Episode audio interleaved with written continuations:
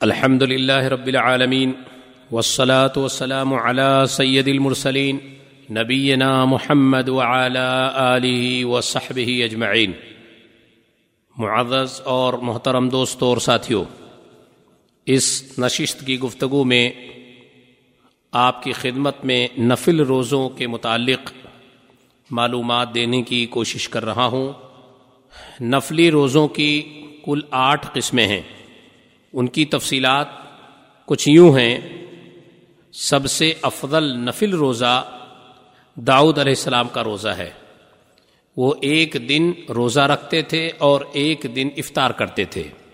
نفلی روزوں میں سب سے افضل روزہ یہی ہے۔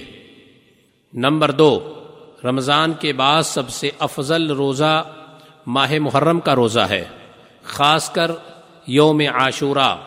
یعنی دسویں محرم کا روزہ۔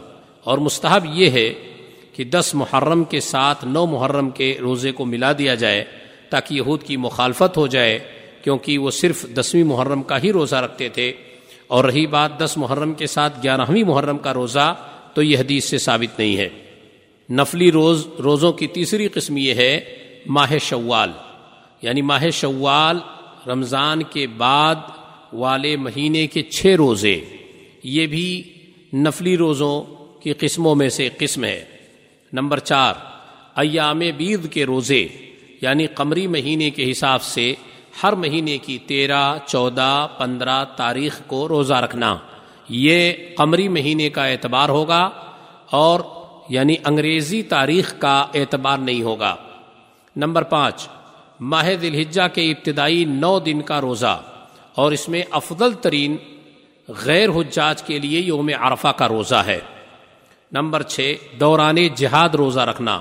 یہ بھی نفلی روزوں ہی کی ایک قسم ہے۔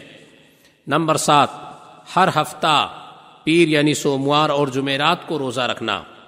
نمبر آٹھ، ماہ شابان میں ابتدا سے کثرت سے روزہ رکھنا۔ شابان کے مہینے میں شروع سے لے کر کثرت سے روزہ رکھنا۔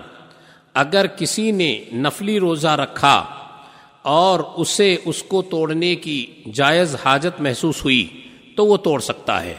نفلی روزوں کا حکم یہ ہے کہ یہ نفلی روزے جو آٹھ قسمیں بیان کی گئی ہیں، ان میں سے اگر کسی کو جائز حاجت محسوس ہوئی اور اسے توڑنے کی ضرورت پڑ گئی تو اسے توڑ سکتا ہے اور اس پر اس کی کوئی قضا نہیں ہے۔ جیسے ماہ رمضان کے فرض روزوں کی قضا واجب ہے، ایسے ماہ رمضان کے علاوہ جو نفلی روزے ہیں، اگر وہ توڑ دیے جائیں کسی جائز وجہ کی بنا پر، تو اس کی قضا ضروری نہیں ہے۔ ایسے ہی اگر کوئی دن کے شروع میں نفلی روزے کی نیت کر لے، تو روزہ رکھ سکتا ہے۔ جبکہ ماہ رمضان کے فرض روزوں کی نیت جو ہے، وہ صبح صادق سے کرنی پڑتی ہے۔ اور نفلی روزوں کی نیت اگر دن شروع ہو جائے، اس کے بعد اگر وہ نیت کر لے، تب بھی صحیح ہے۔ اس میں بھی کوئی مذائقہ نہیں ہے۔ اور اس کا وہ روزہ بھی صحیح تسلیم کیا جائے گا۔ یہ نفلی روزوں کے بیان آپ کی خدمت میں ہم عرض کر رہے تھے۔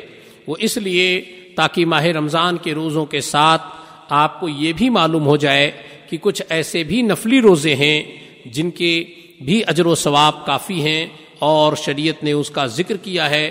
لہذا ہمیں چاہیے کہ ہم جہاں ماہ رمضان کے روزوں کے مقام کو، مرتبے کو اور احکام و مسائل کو سمجھیں، وہاں ہمارے لیے یہ بھی ضروری ہے کہ ہم نفلی روزوں، اس کی نوعیت، اس کے اقسام کو بھی سمجھیں اور ان کے مسائل کو بھی سمجھیں۔ اللہ تعالی ہمیں اس عمل کی بھی توفیق نصیب فرمائے۔ وہ آخر دعوانا ان الحمد للہ رب العالمین۔ و صلی اللہ علیہ نبینا محمد و اعلیٰ علیہ و صحب اجمعین۔